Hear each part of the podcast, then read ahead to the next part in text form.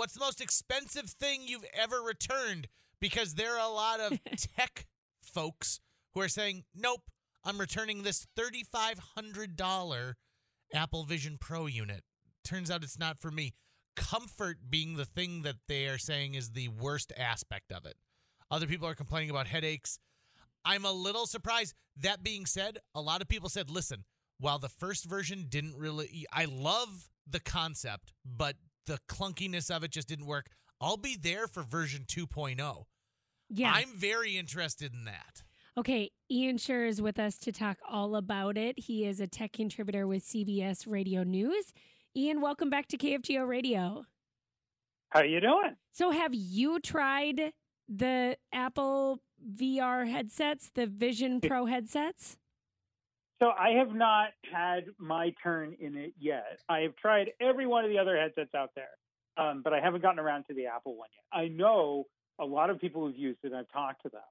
And the one thing that I think is pretty consistent that I've heard about these headsets broadly is that because they're putting a screen so close to your eyes and essentially tricking your brain into believing you're in this virtual world that they create, it can be disorienting, right? And and your brain is effectively arguing with your eyes about what Yeah. you're seeing. Yeah. And so that is why some people get headaches, some people get nauseous.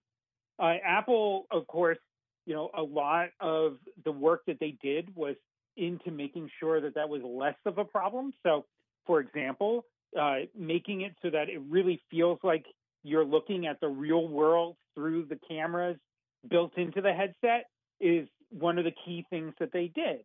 Um, you know, they really tried to make sure that it was as comfortable as possible. But as as pointed out, this is a first generation headset. The first iPhone was also rather clunky, and Yeah, and it wasn't until the iPhone six, which came out five six years later, when it really started to take off, and people were like, "Oh, I finally get it." You know, it's interesting. The reason I think I think my interest in talking about it probably JJ's too. And and if you're listening, you're like, why do I care if people are returning a thirty five hundred dollar VR headset that I'm never gonna buy? And it's precisely what you just said, Ian, because when we saw, or I think a lot of us non techie people, which we kind of default to Apple products because they're simple. And I, have this fight with my brother all the time who's way more tech techie than I am. He loves Android products. He doesn't want to touch Apple products. He thinks they're garbage. Nobody's perfect. Yeah, exactly. um, but I'm an Apple product girly, probably because they're just easy to use. They're dummy proof most of the time. And I think for someone like me who saw Apple get into the VR game or the virtual reality headset game, I'm like, okay, Apple could make a product that's so user friendly that they become sort of the norm. And then when we see a story hit like this, we're like, oh, maybe not so fast. Maybe we're not as close to v- virtual reality headsets as we thought we were. It's possible, right? There's a lot of factors. And by the way, I would point out that just because several very loud people are saying on Twitter that they're returning them does not mean that suddenly Apple is receiving a bunch. And I've learned this the hard way. I remember uh, in in other controversies Apple has been through when suddenly it seems like the whole world is like, I'm giving back my product, I'm done with Apple. And it turns out it's less than like 1% of the number of people who bought one. Right? Sure. So but the you, you reasons do, you but do want to keep that in mind. right, but the reasons they're citing for wanting to return them are are like Are very reasonable. are very reasonable and it's not about the product itself it's about how they feel when they use the product it's not like they're defective it's like we don't know how to use this virtual reality goggle without getting headaches or motion sickness which is so interesting Yeah. No, it's going to be, look, it's going to be a challenge. And there is a lot of debate about whether or not this is actually going to be a thing in the end, right? It might be that these are specialized devices, and I'm talking about VR broadly now, right? Not just Apple, that we use for work or we use in certain circumstances, and that's it. And it might be because we can't really handle it. I will give you one other example. I've spoken to a lot of experts on this. And uh, I did not know when when cars first started coming out, right, over 100 years ago, people were getting motion sick all the time because they'd never been in a vehicle moving that fast and been able, you know, been sitting and watching the the windows and everything.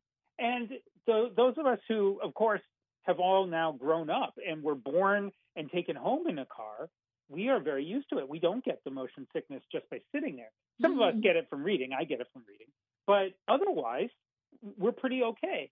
And I think maybe this might, I don't know for sure, but this might be a generational thing where people who are younger might have an easier time with it. I don't know for sure. It's already been a while that the stuff has been out and it hasn't really caught on yet, but that could be part of it. Ian, let me ask about like a, a bigger concept in the tech industry, uh, just in general, which is sort of people being a little apprehensive to adopt version 1.0 of a lot. I mean, certainly there are things that people are rushing out and buying right away, but you know, as as we talked about at the beginning, the iPhone wasn't a smash hit immediately. Like I remember when right. it, Apple teamed up with AT and T, and they were going to put iTunes on your phone, and people had just huge problems with that. I remember when they put out those colorful iMacs, and it came with the hockey mm-hmm. puck shaped mouse with it. That was one of the worst pieces of tech equipment I've ever touched in my entire life. But yeah.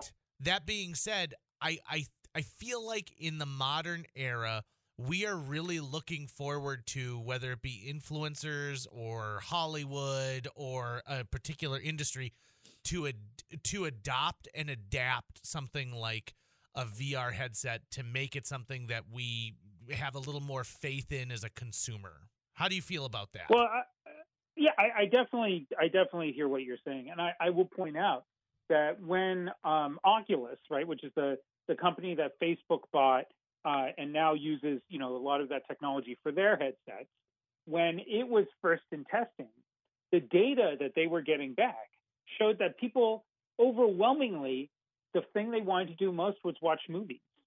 They didn't want to play games. They didn't, even though they had plenty of games and plenty of other stuff.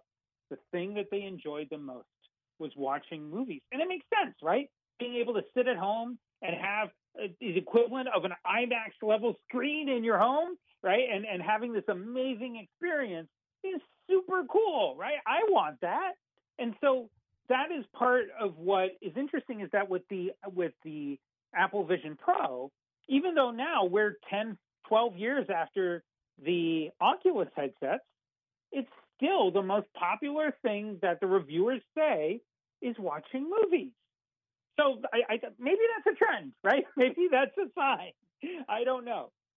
So interesting. I I I love that. Like, do you think in your lifetime, JJ Gordon, that you're going to own a virtual reality headset?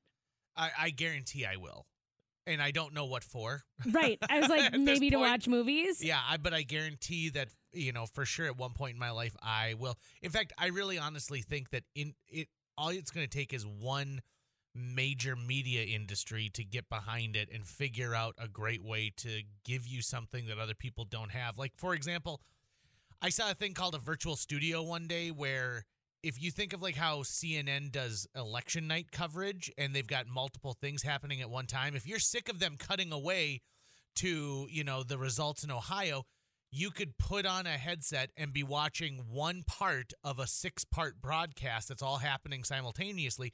And you're the one in control of which part of that you're watching at which time, which would be the equivalent of like flipping a channel. But now you're actually engaging directly with that, that piece of it.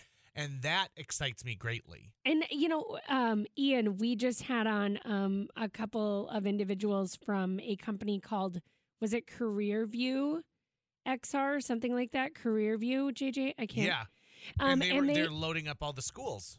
Yeah, they they donated a virtual reality headset to every school in yeah. North Dakota, and we were joking that we used to have a television that was wheeled down on a cart down to our classroom, and now they don't need quite as big of a cart. But this is going to be like the thing that kids are going to be able to experience in school. But as they get older, it's going to potentially be just like a part of their life, like television screens are everywhere to us now. Well, and computers, right? I remember yeah, yeah. one of the best stories that happened when Apple was inventing the Macintosh and they were debating like, oh, you know, for most people, uh, didn't know how to type, right? They had secretaries who did that, and Apple was like, we're going to have to convince people to learn how to type and buy these things for their homes. And Steve Jobs' answer was, no, time will solve this. The next generation is going to grow up with keyboards and they'll be fine. And sure enough, he was right. he so, was right. you know, it, I, I, I think there is an element of that that is very true. Uh, But that doesn't mean the com- that these companies don't have a tough time ahead of them, Yeah. especially because we've already seen VR's been out there for quite a while, and it still hasn't been able to catch on the way that the companies want, and that that that is a problem. Interesting stuff. Ian, Sherr. Do you have any? Sorry, do you have just saying- something else? I I feel like this is gonna sound weird, but Yeah. I think maybe I'll get into VR when they figure out a way to do like smell-o-vision as part of it too. Because if I want an immersive experience, that's part of it, right? I gotta If- smell things too. Yeah. Can, I- can I share you one last thing? Yeah. Uh, there's actually a company out there, there's a startup that tried to do smell-o-vision. What it would do is it would have you eat tofu and it would give you the smells of the food you were eating. So it made you feel like you were eating steak or whatever else. And it was a super cool idea. Obviously, it didn't go very far, but there's definitely people playing with it. Oh, see now, now I'm excited. Thank you, See? Ian. Like you gave me something to talk about all weekend. Ian there Sherr, you go. the tech contributor for CBS Radio News. Thanks so much for being with us here on KFGO. Appreciate your time. Absolutely. Take care.